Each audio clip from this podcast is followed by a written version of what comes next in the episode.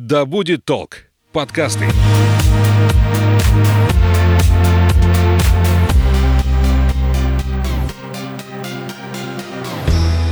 Всем доброго времени суток. Я Александра Михайловская, ведущая подкаста об осознанном туризме «Конюх Федоров».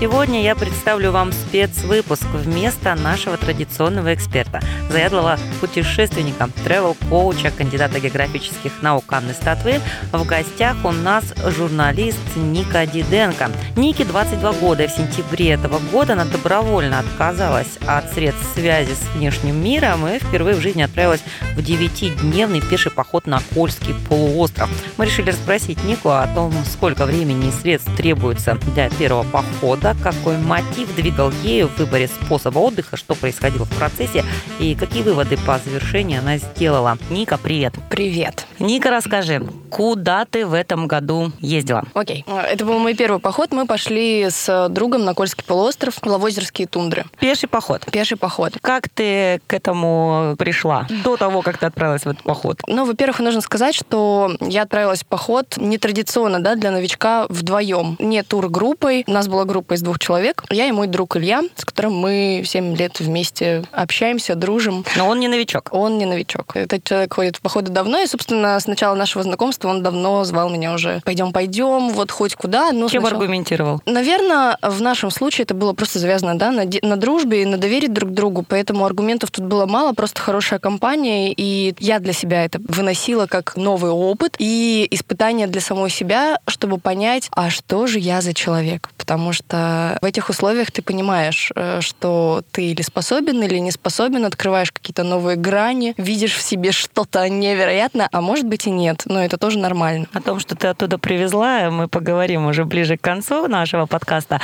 А сейчас расскажи, как ты собиралась. Ой, мне было легче, потому что у меня был напарник, который был постоянно со мной на связи и говорил, так, э, я сейчас составлю список, а ты пройдешься по нему и поймешь. Ну, мы что учитываем? Температурный режим, что это за место, куда мы идем, да, будет ли там вода или нет. А вода есть везде. Но как ты с ней взаимодействуешь? Идешь ты в брод, например, или нет? А что тебе для этого нужно? Нет, конечно, я не буду врать, я пересмотрела все видео на Ютубе, перечитала. Полезно? Для новичка, наверное, нет. Я вот так скажу, новичку лучше общаться с теми людьми, кто это знает, если у вас есть знакомые, да, если у вас есть возможность пообщаться с теми людьми, кто ходил в походы, лучше так. Потому что те люди, которые записывают э, какие-то видео, делают какой-то контент на эту тему, да, многие неплохо объясняют, но все-таки это объяснение, оно... Не учитывает особенности. Не учитывает особенности того, что ты новичок. Даже если там написано «для чайников». Да? Ну, да, потому что ты смотришь, окей, даже какая-то терминология для тебя неизвестна. Условно, флисовая кофта — это флиска, да, пенка или поджопник — это пенка и поджопник. Но ты, как новичок, ты не воспринимаешь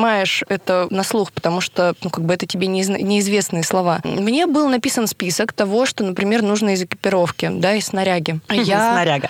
Снаряга. А тебя, кстати, я узнала в первый раз э, такую формулировку, несмотря на то, что не раз собирала эту снарягу, но теперь есть, да, слово. Это крутое слово. А, скажу сразу, что, конечно, первый поход, если подготавливаться основательно, он в копеечку обходится, потому что, например, условно, там, ботинки, да, то, что на тебе верхняя одежда, это там рюкзак, да, это все дорого. В каком ценовом диапазоне? Хорошо, походные, походные ботинки, ботинки сколько стоят? Вот, я, например, прихожу в магазин, говорю консультанту, здравствуйте, мне нужны походные ботинки. Чувак разбирается, потому что он, скорее всего, даже если не ходил в походы, он, ну, как бы долго консультирует по этому вопросу. Он мне предлагает три варианта. Бюджетный, средний и, а, ну, самый дорогой. А мне мои ботинки обошлись тысяч в 15. Это, в принципе, нормальная цена, насколько я понимаю, насколько я видела, да, какие-то варианты. Но тут вопрос в том, что нельзя опираться на то, что среднее, что дешевле или что дороже, просто потому что тебе может это не подойти. Потому что, например, даже если бы я условно приняла для себя решение, что я хочу купить себе самые дорогие ботинки, это было неудобно. Я померила их, я надела их на свою ногу, обула их, но в итоге для меня это было неудобно. Тут вопрос в том, что, во-первых, когда ты новичок, ты меришь ботинки, и ты не понимаешь, так, а как они будут себя вести в походе, и что вообще мне нужно будет проходить, чтобы они выдержали. Mm-hmm. Потому что, насмотревшись, опять же, видосов а на Ютубе у чуваков, которые ходят в походы, я видела видео, где отрывается подошва, где происходили какие-то коллапсы с любым любым предметом снаряги, и ты не понимаешь, а это хорошо или нет, потому что ты еще это не тестил в жизни. Uh-huh. Ну, то есть тебе нужно вот сейчас в магазине с каким-то консультантом, которого ты не знаешь, подобрать то, что две недели, неделю, какой-то промежуток времени должно тебе служить, причем в разных условиях. Ты сделала ставку на удобство. Конечно. Не ошиблась? Не ошиблась. Как они себя потом в итоге повели, этот среднего ценового диапазона ботинки? Это были лучшие ботинки, потому что я готова была в них идти, даже если они промокли, если они были в грязи или если было очень жарко. Это то, что реально мне помогло. Если ботинки неудобные, не думайте, что они разносятся или еще что-то. Дома ты не понимаешь. Когда ты примеряешь, ты зашнуровываешь, ты затягиваешь. Ты понимаешь, что да, вот сейчас, в данный момент, ты чувствуешь комфортно. На перестраховку я набрала кучу компидов, да, пластырей, которые помогли бы мне справиться в какой-то ситуации, если бы мне натерли. Мне не натерло ни разу за весь поход ничего, нигде. По списку давай еще, что пришлось еще приобрести, чтобы отправиться в поход? Ну, Рюкзак какого размера? Ой, это вообще удивительная история, потому что, начитавшись всяких тоже э, статей, я рассчитала, сколько должен весить мой рюкзак в соотношении со своим весом. И вообще я вешу 54 килограмма. Значит, мой рюкзак по всем правилам и канонам должен был весить 6-7 килограмм. Ребята, это невозможно нереально. Это нереально, потому что рюкзак весит килограмм 25. Не 108. А, рюкзак у меня был 65 литров, плюс он вытягивался еще на 15. Ну, то есть 80 литров у меня было. В принципе, супер. Мне хватило. Ну, с учетом того, что нас было двое, мы, конечно, раскидывали. Что туда в рюкзак в этот э, умещалось? Э, во-первых, ты должен учитывать то, куда ты идешь. И время года, в которое ты идешь. У меня это было начало сентября, Кольский полуостров, тундры, горы, север, а это значит, что будет холодно. Но спойлер, мне повезло с погодой, меня любит север, как сказал мой напарник. Ты берешь термобелье обязательно. Тут нужно рассчитывать на то, мерзляк ты или не мерзляк, потому что есть разное термобелье, есть зимнее, да, которое потеплее. Ты, в принципе, можешь взять его и не прогадать. А есть потоньше. У меня как было? У меня было тонкое термобелье, а, но у меня было две пары, потому что я в одном спала, в другом ходила. А, второй слой одежды. Это, например, в моем случае это была флисовая кофта, кофта, две пары штанов, одни ходовые, другие мембранные, которые должны меня защищать от влаги и ветра, но это тоже все очень спорно. Не защитили? Ну, тут вопрос в том, что если ты там попадаешь в какую-то воду, оно, конечно, не защищает. Оно, естественно, ты можешь надеть на себя все, но нужно понимать, что погода, она на самом деле сильнее, чем все, что будет надето на тебе. Тебе нужно с этим смириться. Ну, когда ты идешь в поход, ты, в принципе, должен готов быть к экстремальным условиям. Ну и плюс, да, какая-то куртка, какой-то теплый слой такой одежды. Но это все тоже в туристических магазинах или это по интернету можно все приобрести? Вот у меня был опыт, например, да, спойлер, мы разговаривали с Сашей о том, что и где можно заказать, но я в итоге ничего нигде не заказывала. Я все покупала ну, в физических магазинах. Что-то я купила в туристическом магазине, вот там же, где я покупала ботинки. Какое-то термобелье у меня было уже с истечением жизни, накопилось у меня в шкафу, и оно лежало и ждал, ждало этого часа. Оно было вообще куплено, ну, условно, магазин, который не подразумевает что-то походное, но, в принципе, угу. как форма одежды она подходит. И что-то я, точнее, не что-то, а вообще большинство того, что у меня было в рюкзаке, я покупала в Декатлоне в Питере, потому что там больше выборов. А, ну и в сплаве. Ну, то есть это те магазины, которые рассчитаны на то, что ты идешь в поход, и там есть все для этого. Угу. Спальник, палатка, все это как? Палатка была у моего напарника. С этим проблем не было. Я не смотрела никакие варианты, мне не нужно было этим запариваться. Спальники мы покупали новые. У меня не было до этого опыта взаимодействия с этим предметом, поэтому, конечно, я доверялась там опыту моего друга. Э, он был рассчитан что-то на 0 градусов, ну, что-то такое. Mm-hmm. Большой спальник, в принципе, было комфортно. Но в нем, честно говоря, какой бы ты спальник не взял, все равно, ну, вот я, например, сейчас понимаю, что это не супер теплая вещь, и лучше, конечно, туда одеться. Ну, смотря кто, какой мерзляк или не мерзляк. Хорошо. За сколько ты начала собираться по времени?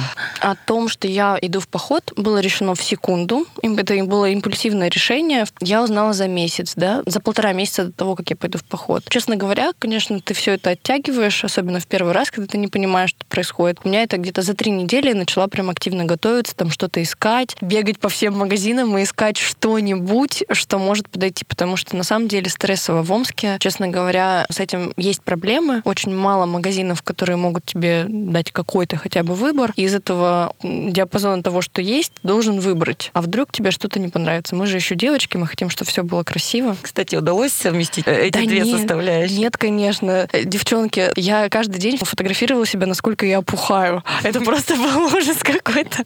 Конечно, ни о какой красоте и эстетике не идет в походе речь. Конечно, можно. Я там придумала даже себе прически удобные. У меня короткие волосы. а, И нужно было сделать так, чтобы и под шапкой, и без шапки все было комфортно. Ну, типа получилось. Но я уникальный человек, э, который мылся в походе. Хорошая фирма в геле для душа, парфюмерии, косметики уходовой. И в горном ручье я мылась из маленьких баночек. Я потом благоухала, понимаете? Я пахла костром, природой, всеми этими запахами, но с нотками Прованса. По внешним сборам понятно. Я знаю, что ты еще дополнительно тренировалась, понимая, что придется несколько километров в день идти. Это необходимо, как и новичку? Да, это было необходимо. Ну, во-первых, не будем скрывать, я человек с вредной привычкой, и я понимаю, что моя выносливость, дыхание, я на четвертый этаж, там, например, не могу подняться условно, спокойно, без задышки. Ну, просто потому что вот такая вот я хулиганка. И понимая это, зная, что физически я не подготовлена там, и на своей работе я сижу в основном, понимаю, что мне нужно постоянно идти куда-то. Я приняла решение пойти в спортивный зал и поставила тренеру явную задачу. Мне не нужно худеть, я не иду за красивыми бедрами или минус 5 килограмм на весах, я иду за тем, что мне нужно повысить уровень выносливости. И мы работали над этим месяц. За месяц я, в принципе, смогла себя поднатаскать кардио тренировками, силовыми тренировками, функциональными. И это хорошо сказалось, потому что в походе я поняла, что ого, а я умею ходить, и у меня нет отдышки, или даже подниматься в гору на сопку. А, внимание, господа, то, что ниже полутора километров, называется сопка, а не гора. Я этого не знала раньше. А теперь представьте, какие высокие горы. На сопку ты поднялась. На сопку я поднялась. Скажи мне по поводу трансферта. Как этот вопрос решался? Вы, если за полтора месяца решили, то, получается, тогда же и заказали билеты. Нет, А мы, как? мы супер хулиганы, на самом деле. Мы купили билеты за два дня до вылета на самолет. Э, В принципе, из Питера в Мурманск летают самолеты всегда, Мгм. чуть ли там не каждый день, мне кажется. Поэтому я просто приехала в Питер, мы решили, что вот окей, мы закончили свою работу, сдали все дела, а сейчас мы можем отправляться в путь. И, собственно, мы покупаем за день билеты, и на следующий день мы уже сидим в самолете. У нас не было трудностей в коммуникации э, там в Мурманске, да, и непосредственно на Кольском полуострове, там, где мы были, потому что Илья ходил на Кольске уже несколько раз. У него есть какие-то знакомства, которые помогли нам. Там, условно, когда мы взяли билеты с Питера в Мурманск, прилетели в Мурманск, нас уже встретил человек, с которым была договоренность о том, чтобы нас за- забрать, довести, перевести, доставить до места назначения. Новичку насколько сложно эту коммуникацию наладить? Ну, вот ты на это все посмотрела, справилась бы сама, если бы поехала с кем-то, кто также первый раз. Ну, слушай, в любом случае, как бы взять контакт и договориться, ничего страшного, потому что, ну, во-первых, в таких туристических местах, ну, как бы это туристическое место в первую очередь, люди ждут туристов, и люди ждут этой работы. Это работа для людей. Когда ты звонишь человеку говоришь, слушай, вот мне нужно довести, я тебе дам денег, ну, естественно, да, окей. От Мурманска как э, вы отправились? ночью? Вот. Нас забирают на машине и доставляют до поселка Лавозеро. Лав озеро это лю- Лав- озеро любви, я правильно понимаю? Или Слушай, нет, я на самом деле не интересовалась. Я не тот человек, который запоминает название, не тот человек, который супер сильно вникает в мифологию места и все остальное. Ну, если захотеть, конечно, можно, но в другой раз, наверное. Первый поход, он такой, он ознакомительный всегда, он только вовлекающий. Лав озеро, дальше. Нас доставляют до Лавозера, мы там оставляем вещи. История удивительная. Она... Ждите. Мы там оставляем вещи. Тоже у знакомого Ильи, моего напарника. И садимся на катер, на лодочку, которая нас доставляет, собственно, до Лавозерских тундр, где мы уже перебираем рюкзаки. Сколько времени это заняло? А, часа два мы ехали до Лавозера от Мурманска, минут 30-40, но с учетом того, что мы еще завозили других людей, тоже туристов, а потом сами доехали. Ну, минут 40 час мы еще по реке шли а, на этой лодочке до места, где мы высадились и начали наш путь. Мгм. МЧС вы предупреждали? Вот, это тоже интересная история, потому что, на самом деле, ребят, предупреждайте, пожалуйста, своих близких, не обнадеживайте их, что где-нибудь, когда-нибудь появится одна полосочка связи, и, может быть, я отправлю тебе смс-очку. Нет, так не работает. Лучше предупреждайте, что я иду в поход неделю, две, не будет от меня ни весточки, ни связи. Съест Росомаха меня, ну вот и съест, значит, знаете, от, от МЧС или заказника. У нас какая история? Естественно, по всем правилам мы должны были заявить в МЧС, но когда ты идешь на Кольский, условно, тебе не обязательно это делать. Мы регистрировались в заказнике, то есть это же охраняемая зона, тоже заповедная, ля поля. Мы просто там зарегистрировались, и вдруг что, если бы нас, например, там не было в положенный срок, да, или мы там пропали, уже этот заказник передал бы информацию в МЧС, тогда бы они искали. Там есть какая-то иерархия, и они по ней работают. Мы в локальном звене зарегистрировались, э, в МЧС нет. Это создало проблему, потому что когда мои близкие начали звонить в МЧС, сказали, а таких нет. Все это время ты была без связи? Все это время была без связи. Как оно оно? Это супер. После похода первые два дня я ловила панику, когда мне приходило хоть какое-то уведомление, потому что я привыкла к тому, что я просыпаюсь, у меня уже есть какие-то 10 смс на которые нужно ответить или там позвонить кому-то, а тут такого нет. И это супер. И я готова так жить. Какой вывод ты из этого сделала? Глобальный вывод, что все это не важно. Ну вот честно, а, друзья, важно только то, что вы можете умереть. Все остальное не имеет никакого значения. Вот это вот мой, ну, один из выводов в походе, который в моей голове появился, потому что когда ты идешь, когда ты существуешь вот в этом состоянии первобытности, ну, условной, ты не думаешь о том, что тебе нужно ответить на какой-то смс или ты должен кому-то что-то сказать. Тебя интересует только то, что ты, а, можешь замерзнуть, б, умереть от голода, в, умереть от того, что ты сильно заболеешь, и эта болезнь тебя скосит. Ну и г, это какой-то зверь. Mm-hmm. Это самое опасное и самое нервное. Единственный зверь, которого мы встретили, заяц на сопке. Подожди, а это история с Росомахой, про которую ты упоминала? Да, история с Росомахой, мы ее не видели, но мы останавливались в избе. Не знаю, как в других местах, но на Кольском полуострове. Ребята, чьи друзья погибли э, в экспедиции или в походе, а возвели избу небольшую на четыре нары со столиком, со скамейками. Там можно остановиться, просушиться, переночевать. История про Росомаху. У этой избы полностью разодрана дверь внизу. Туристы, легенда гласит. Или, да, легенда гласит, что зимой, когда Росомаха почувствовала, видимо, что была какая-то еда или, может быть, было тепло, и она начала раздирать деревянную дверь. Это забавно, потому что, ну, Росомаха — это очень сильный зверь. Да, нам, походе, повезло, как чего-то крупного и чего-то очень опасного не встретилось. Ну, да, слава богу, ну только заяц. Ну, если он может как-то навредить, я не знаю, укусить за палец, если ты к нему полезешь, наверное. А вы все это время, получается, были вдвоем или вам встречались люди? Это не необитаемый Кольский полуостров. Кольский полуостров не необитаемый. В этот раз было очень много туристов. Вот начало сентября 2021 года какой-то был туристический бум, причем были большие туристические группы. Это тоже крутой опыт, потому что когда ты идешь в поход вдвоем в первый в свой поход, смотришь на группу, а там все по-другому устроено. И там люди тоже по-другому друг с другом взаимодействуют. В чем разница? Расскажи. Группа и поход вдвоем или даже соло — это две разные вещи, степень ответственности совершенно другой. Окей, вы идете группой, да, 10 человек в походе, ну, условно, на Кольском полуострове, где есть брод, где есть сопки, где есть перевалы, где есть тундра, где есть все, болото. Это на самом деле очень интересное место с точки зрения похода, да, потому что ты можешь ощутить много всего за один раз. А вы идете там 10 человек, да даже 5. Вы друг за друга ответственны, да, кто-то может затормозить, у кого-то может что-то натереть, вы останавливаетесь, но в принципе, если происходит какая-то ситуация, вы вдвоем можете пойти до каких-нибудь ближайших егерей. Когда вы вдвоем, если с одним что-то случается, ты один идешь э, через все трудности, которые тебе на пути встречаются, и непонятно, какая погода, что происходит, дождь, снег, непонятно. При этом тут надо решиться еще оставить человека, да, решиться, дождаться помощи. Да, решиться оставить. Слава богу, у нас, конечно, таких ситуаций не было, но, в принципе, когда ты идешь, я же ответственный человек, и тоже так, проинструктируйте меня, что мне нужно сделать вот в таком случае, да? Весь инструктаж ты постигала уже в процессе, я так понимаю, или был какой-то основной перед тем, как сделан был первый шаг? Это все, знаешь, это все органически очень происходило. Я, как человек, интересующийся в процессе, ну, понимала, например, окей, мы поднимаемся на сопку, да, мы поднимаемся по камням или идем, а что будет, если, там, я не знаю, камень перевернется, да?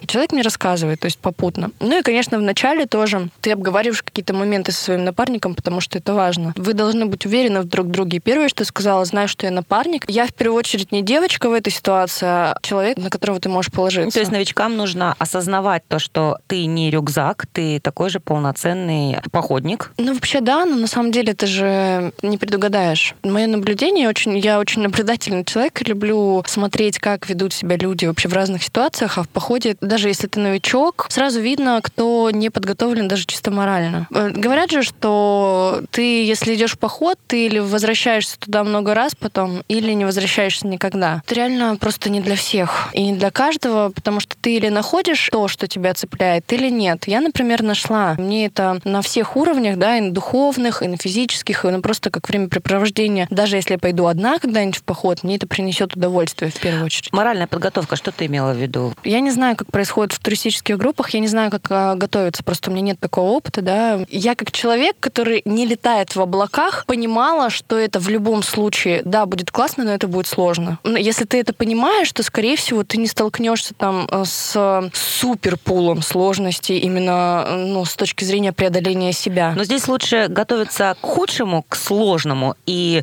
при прохождении испытывать легкость, нежели решить, что это легко, и столкнувшись с трудностью, вдруг сказать. А тут все как в жизни, да. Готовишься к худшему, надеешься на лучшее. Ну, как бы вот у меня так было. Даже то, что я пошла на тренировки, на самом деле, в 7 утра перед работой, ходить на тренировки для какого-то похода, который будет через полтора месяца, ну, это, ну, вот тоже, этот момент нужно учитывать, что как бы ты идешь в поход намного заранее, чем ты стоишь вот на начале своего маршрута. За месяц, за полтора, за две недели, у всех по-разному. Ты в нем уже находишься еще тогда, когда ты не на точке. Согласна с тобой. Первый день, вот, начался поход. Какие у тебя были ощущения? Ну, первый день у меня был лайтовый, потому что мы высадились на берег Тундер поздно. Это было прекрасно, потому что мы на лодке встретили закат. Мы кайфажоры. Мы спали до 12, знаешь, ложились в 2 часа ночи. Вот такой. Ну, То есть маршрут вы не просчитывали прям по минутам, где и когда, в какой точке вы должны быть? Поминутно нет. Тут вопрос в том, что мы вдвоем, мы ни от кого не зависим, у нас нету никаких привязок. Э, мой напарник понимал, что я новичок, он не знает, как я поведу в тех или иных обстоятельствах себя, поэтому, конечно, там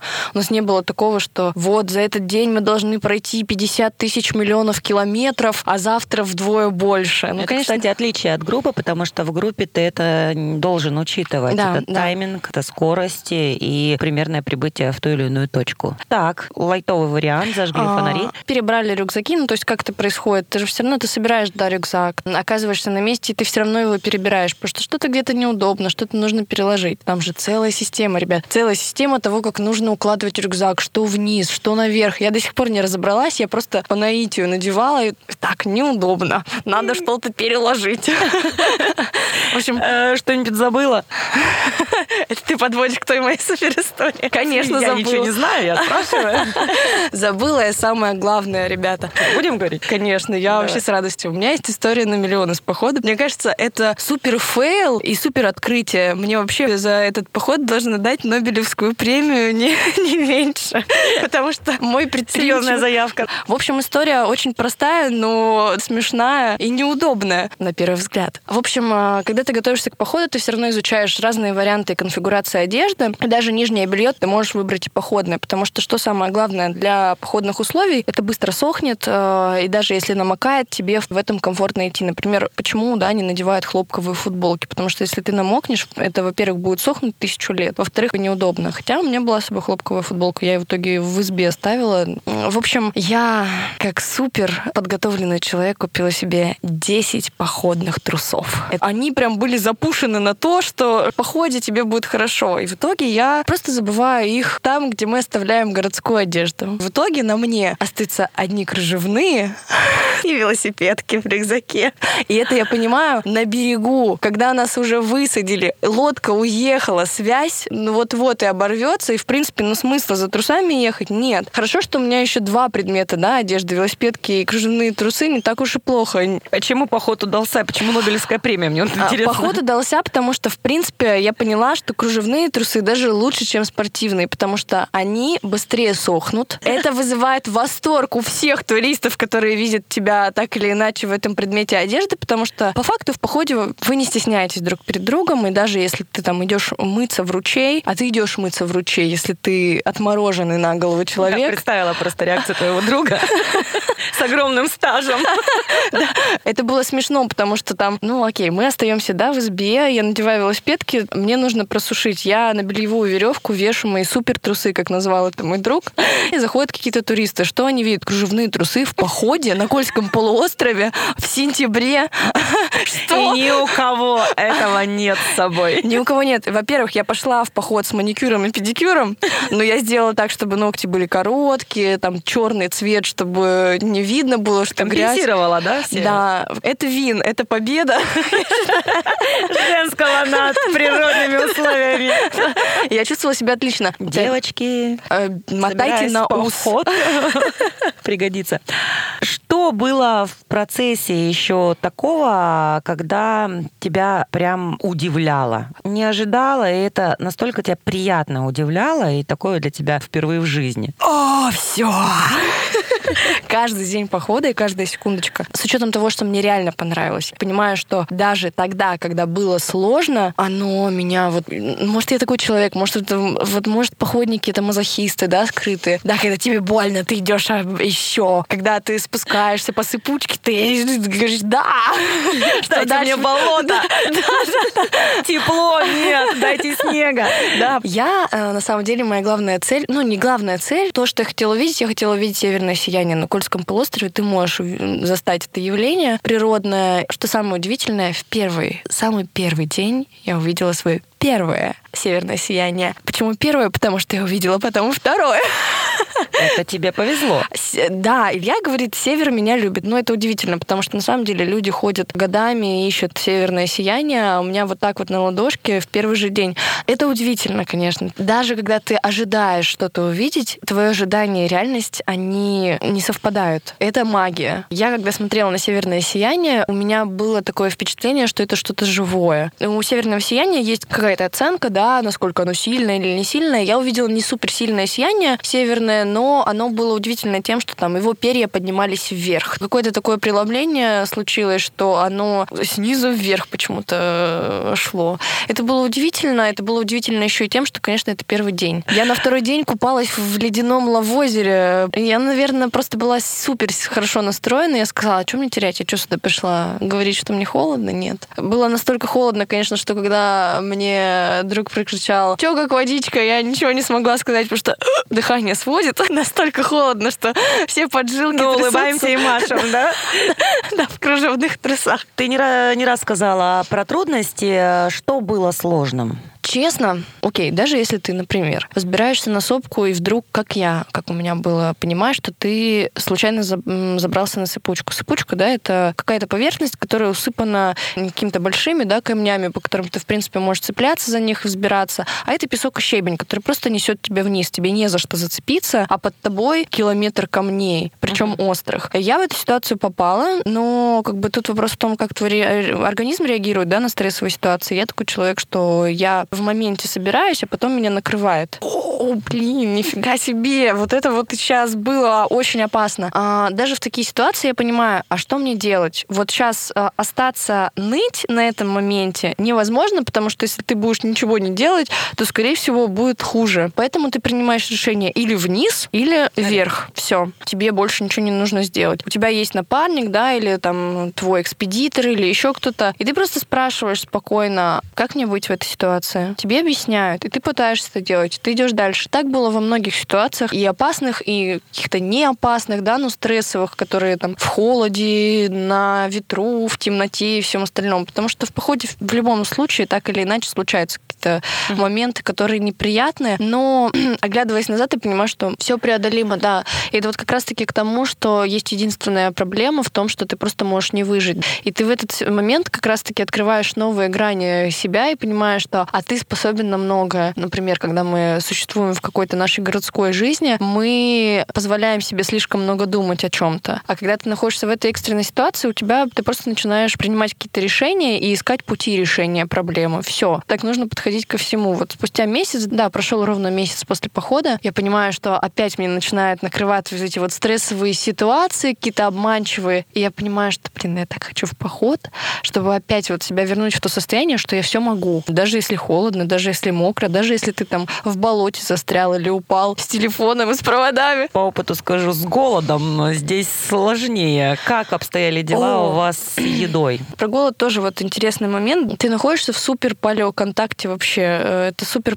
опыт, где были только наши предки, причем далекие предки. И ты, в принципе, понимаешь, да, что ты вот такой дурачок, который набрал всякой фигни в свой рюкзак, который весит очень много, практически столько же, сколько и ты. Ты идешь ради концепции того, чтобы идти с этим рюкзаком куда-то, непонятно куда, из одной точки в другую. Вроде как понимаешь, окей, вот я сейчас со снарягой, со всем остальным, а если бы я оказался без всего? Вот как справлялись те люди, которые были тогда? Ладно еще добыть еду, вот что-то смастерить э, свой кров, а одежда. Мы думали об этом, рассуждали, как люди додумались до того, чтобы сделать одежду, чтобы было тепло. Ну окей, там поймать эту дурацкую росомаху, ну ее фиг поймаешь, понимаешь, что оружие надо придумать. Ну, то есть в походе на тебя начинает нападать вот эти вот супер мысли какие-то, которые разви- можно развивать просто днями. Вот в этом походе, наверное, и можно заниматься, даже если ты идешь один, наверное, и рассуждаешь про это все и сходишь с ума потихонечку. А про еду думали, что нам не понравится тушенка, очень зря. Мы взяли с собой две банки, а все остальное мы поставили ставку на рыбу и взяли очень много белка, ну, типа там мидий, кальмаров, в рассоле, рыбы, тунца. Вот, кстати, вот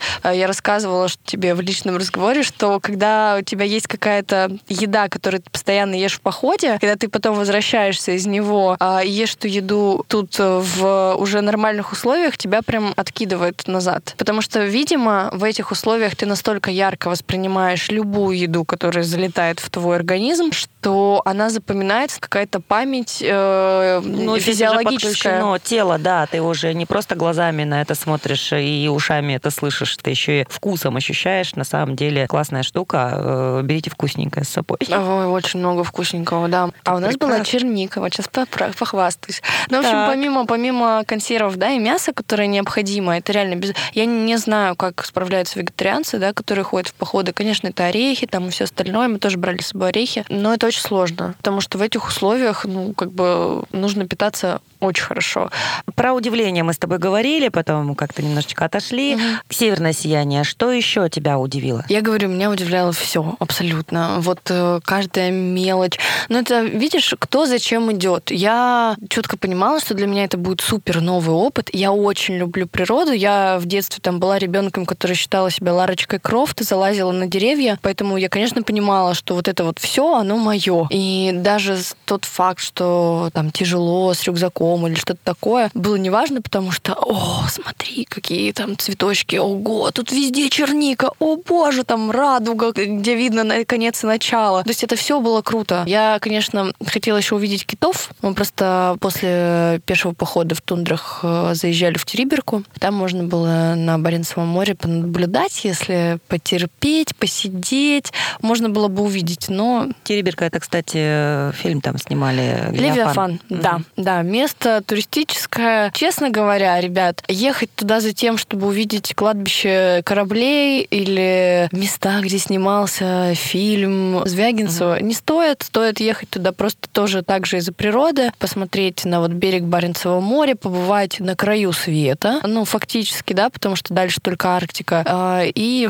кстати, Мурманск такой зазнавшийся город, ребята, вообще Почему? Ну-ка рассказывай. Слушай, на каждом углу ты видишь вывески Мурманск, Мурманск, город-герой, Мурманск, столица Арктики, Мурманск, мурманчане, мы вместе там. Это супер, конечно, но этого очень много. Маленький город, да, и в каждом сквере, в каждом парке песни, посвященные Мурманску, и вот распечатан какой-нибудь большой баннер. Это супер, конечно, ребята, путешествуйте, не только ходите в походы, путешествия, это и просто съездить на выходных в соседний город. Это тоже очень круто, в любом месте можно найти какое-то приключение. Это же очень легко, это на самом деле недорого.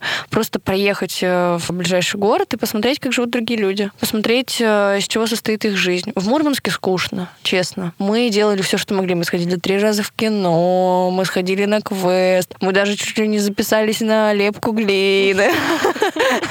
Но... Ну, раз не записались, значит, не все так плохо. Ну, как сказать, мы кайфажеры, мы даже в походе как бы не соблюдали режим. Причем самое интересное, про северное сияние вот э, продолжим, да, про впечатление. Люди много ходят, ищут это северное сияние, сияние годами. Есть такая байка, китайцам рассказали как-то раз, что если а, зачать ребенка под северным сиянием, родится обязательно мальчик. И в какой-то из годов китайцев было очень много. Они и так туда повально ездят. Но в этом году было что-то невероятное. Ну, такова жизнь, как бы. Главное, россиянам эту легенду не рассказывать. Люди годами ездят за этим северным сиянием. Вот э, к нам встречается туристическая группа, которая говорит... Китайцев? Нет, э, не китайцев. Конечно, такой СНГшный интернационал. В общем, а, нам встречается туристическая группа, человек 12-15, мы с ними пообщались, и они говорят, слушайте, а вы видели сияние? Они такие, да, вообще два раза уже видели, ну, типа, что так много. Ну. Два раза. Мы были бывалые. Два раза вы видели северное сияние? Мы говорим, ну да. Слушайте, мы не видели, мы уже вот в походе уже неделю мы не видели. Мы говорим, а во сколько вы ложитесь спать? Они говорят, в 10 часов вечера. Мы такие, «Вы- да, да, ну дальше ищите свое северное сияние, потому что на самом деле мы там, например, видели северное сияние первый раз в час ночи, второй раз в 2 часа ночи. Он недолго длится. Ну, смотря какое северное сияние, да, в принципе, оно может и полчаса длиться беспрерывно. Ну, как бы я слабенькие видела, но даже это меня впечатлило, честно говоря. Настолько чистое небо, и настолько оно как будто бы близко. Нам один тоже мальчик из туристической группы говорит, я пошел в туалет, и я думаю, что я просто настолько огромный, что небо настолько близко ко мне, что это или я великан, или оно спустилось вниз ко мне. Звезд много, это, наверное, самое красивое небо, которое я видела в своей жизни, честно. Очень много было ситуаций в моем первом походе, когда я говорила, блин, это со мной впервые в жизни, это супер круто. А вот этот момент, когда хочется пообщаться с партнером, э, уже проговорил два дня, а потом хочется еще компании. Такое вот не возникало? У меня нет. Если ты идешь не случайным человеком, а, например, это друг, э, или там, не знаю, у вас романтические отношения у всех по-разному, да, или это просто там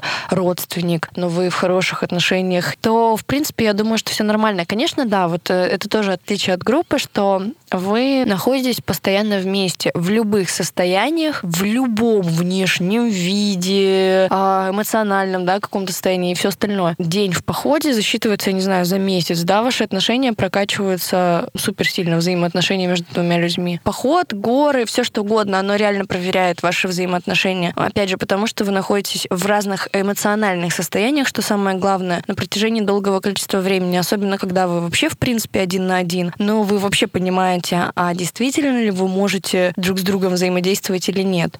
Вам может не понравиться там какая-то ситуация, вы можете раздражиться, а второй человек должен как-то отреагировать на это. У нас были такие да, ситуации. На моем напарнике лежит большая ответственность да, за то, что мы идем вместе поход, и он действительно хочет, чтобы мне понравилось, чтобы все было безопасно и хорошо. Естественно, там он нервничает больше. Если вы понимаете, что почему да, это происходит, а, а это важно в походе, даже без слов, мне кажется, вы должны видеть состояние человека, оценивать его и понимать, как вам в этом состоянии тоже действовать. Это то же самое про принятие решений в экстренных ситуациях. Но здесь э, проверка на помолчать. Это тоже очень важный А момент. это самое главное. Ты когда с человеком можешь реально помолчать, просто даже это самое ценное, мне кажется. Потому что в походе на самом деле говорить не хочется. Да, вы обсуждаете что-то, вы беседуете в какие-то моменты, но ты когда идешь в этот момент, ты все равно разделяешь не с другим человеком, а сам с собой. Ну, потому что ты, ты же в себе находишься в этот момент. Ты идешь, и у тебя такое состояние, когда ты взаимодействуешь не с каким-то человеком, а ты взаимодействуешь с собой и с природой. Вот у тебя под ногами, не знаю, какая-то поверхность, опасная, не опасная, камни, вода или просто тропа,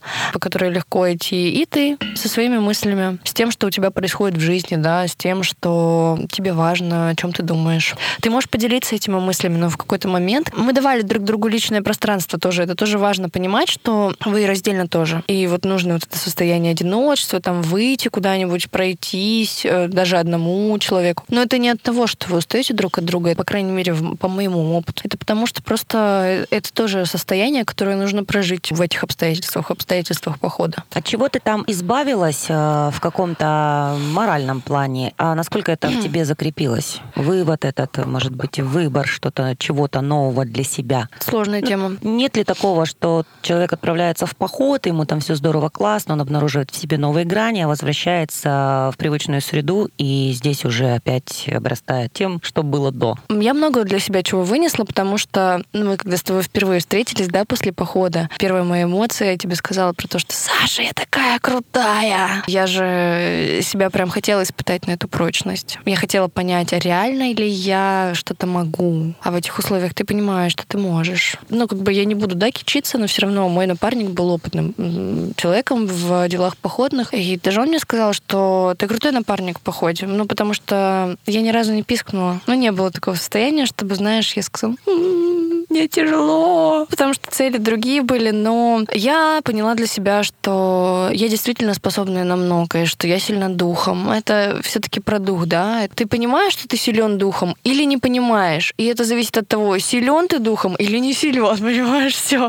вопросов нет. Конечно, крутые наблюдения у меня были, да, как говорится сейчас, у меня было много инсайтов.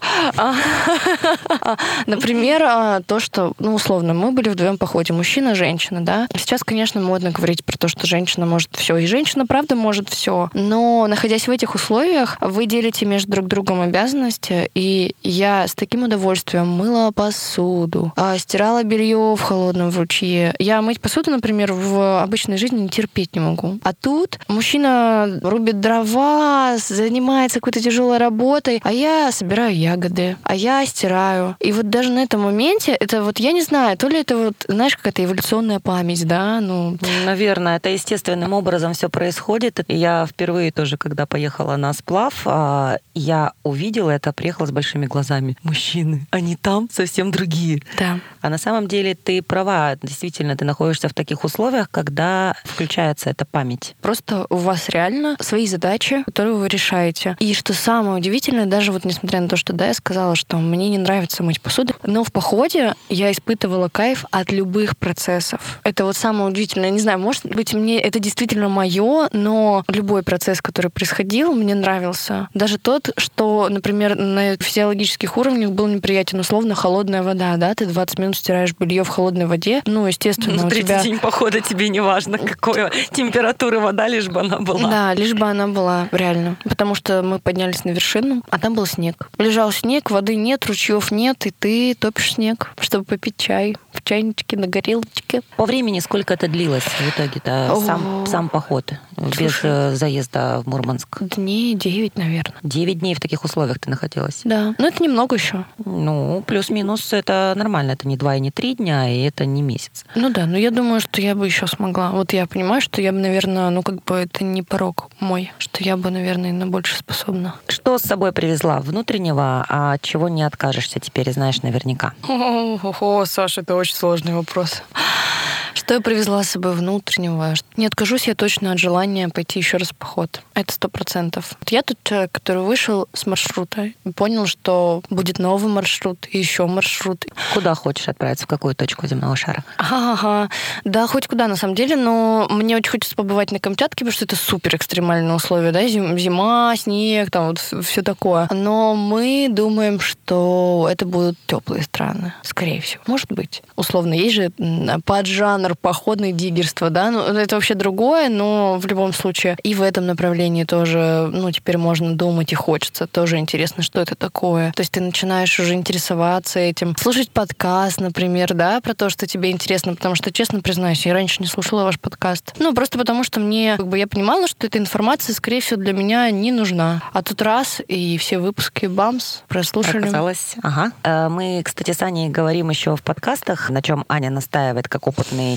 турист и как организатор множества вообще путешествий, это задавать себе вопрос, зачем я отправляюсь. Об этом ты сказала в начале. А еще мы говорим о том, что необходима рефлексия, когда ты возвращаешься. Как проходила эта рефлексия для тебя? Это, это даже сейчас, мне кажется, этот процесс продолжается, потому что я даже сейчас смотрю на фотографии и думаю, как классно. Да, мы продолжали общаться, во-первых, с Ильей, мы его обсуждали, этот поход, много обсасывали все темы, которые могли там возникать, какие-то ситуации. Ты мне, например, советовала брать с собой тетрадку, да, и записывать, но я забыла ее. Вот, вот я такая вот забывашка. Я не только трусы забываю, а еще и тетрадку с ручкой. Но, собственно, на самом деле люди с техникой, да, и у меня был телефон, на который я фотографировала, это значит, что там есть диктофон. Как новичок, ты рекомендуешь э, фиксировать э, да, да, впечатление да. дня? Обязательно. Я до сих пор не могу прослушать все записи, потому что даже от прослушивания одной очень много эмоций, ты начинаешь замечать себя с другой другой стороны, потому что ты чувствуешь свою эмоцию. Причем вот диктофон для меня, вот сейчас я понимаю, что это, наверное, даже лучше, чем бумага. Цепляется намного больше. Звуки природы, то, что вы делаете, например, не знаю, вы чай пьете, в процессе того, как ты пьешь чай, делаешь так сербаешь, как называется, это ты вовлекаешься в этот процесс не только путем того, что ты записал, а путем того, что происходит вокруг тебя внутри вот этой записи. Угу. Потому что на бумаге ты этого не увидишь. Да, ты, конечно, можешь увидеть то, что тетрадку затопило, и вспомнишь, ха-ха, это я с рюкзаком упал в реке, когда перебирался через нее. Ну да, хорошая история, неплохая. А, Но... а тогда как новичок мне скажи, сколько должно пройти времени от одного до другого похода, поездки, чтобы прожить это вот послевкусие? Слушай, ну, во-первых, у меня, да, нет никакой экспертности. Я все-таки начинающий походник. И скажу от себя, потому что я неадекватный, ненормальный человек. Я не знаю, почему меня Саша пригласила на самом деле. Мне а, как новичок интересен а, твой как... опыт, как новичка. Ну, опять же, я специфический новичок. Мне никто, ни один человек, который встретился на, на пути, не подумал, что я походница, которая впервые идет маршрутом. Ну, ты-то знаешь, что ты впервые. А я-то знаю. А, а я, знаешь, э, сила самоубеждения и общего убеждения. Это вот такое. Но... А еще есть анекдот, знаешь, я сильная, смелая, такая дурная. Вот это про меня сильная, смелая, но такая дурная. Это я.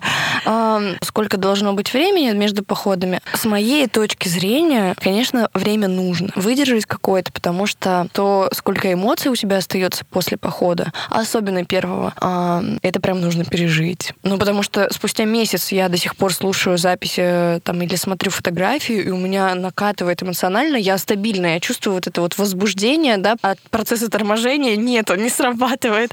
Я такая, а я хочу еще! Потому что я готова, на самом деле, хоть сейчас поехать в поход. Поехали, Саша, в поход? Вот поехали. Вот прямо сейчас со студии, с работы. Прямо сейчас не получится, я еще после летнего отхожу. Ну вот я, на самом деле, хоть сейчас готова. Поэтому я не могу объективно оценить, сколько времени нужно, чтобы между походами. Может быть, второй поход мне не понравится, да, а третий опять понравится. А может, еще что-то. Вот это пока не попробуешь, не поймешь. Все познается mm-hmm. в сравнении. Я к тому, чтобы одно на другое не нахлестнулось, что сейчас это еще а, живо, и сейчас это еще такое бурлящее, пусть оно поживет еще вот О, знаешь, предыдущее. Это, это, ну, мне кажется, это, знаешь, это у нас привычка, потому что у нас условно один отпуск э, в год, и мы думаем, что вот сейчас отдохнем и на весь год. А нет. А вот давайте делать так, чтобы все приносило нам такое впечатление. Ну, потому что, ну, блин, поехать даже на выходные куда-то, ну, не составит трудности, а тоже эмоции на тот же год вперед. Несколько советов дадим новичкам или тем, кто хочет, но не решается еще? Что делать им? Ну, во-первых, поймите, с кем вы хотите пойти. Мне кажется, это очень важно. Даже если вы пойдете тургруппой, то возьмите с собой друга. Возьмите того человека, которого вы хотите проверить. Если а, замуж собрались. Да. А если замуж собрались, тоже на самом деле. А еще можно 3-4, если никак выбора сделать нельзя. Пять. Лишними не будут. Самый главный совет, еще один главный совет, не самый главный. Ребят, не думайте, что вам пригодится все в походе, и реально с сухим расчетом подходите к тому, что вы берете. Тяжелый рюкзак — это большая трудность и сложность, которая будет только мешать. От того, что вы возьмете лишнюю кофточку, которая, может быть, меня согреет, да, не согреет она вас, если вы будете промокшими, продрогшими, ничего вам не поможет. Кстати, крутой лайфхак. А, пока что не забыла совет. Берите обязательно с собой хорошие мусорные мешки. Во-первых, вы не оставляете за собой мусор и носите его всегда с собой, а это очень важно. А во-вторых, если вдруг вы не взяли с собой резиновые сапоги, выйти из этой ситуации можно так. Если даже у вас второй обуви нет, вы надеваете просто носок. На носок мусорный мешок, еще один мусорный мешок. И можете еще один там, ну, угу. как хотите, в разных конфигурациях. В общем, мешок на самом деле служит хорошей защитой, в вас не промокает нога. Как и бы, еще в нем что... очень тепло. И в нем тепло, да, он сохраняет э, температурный какой-то режим, создает такой особый.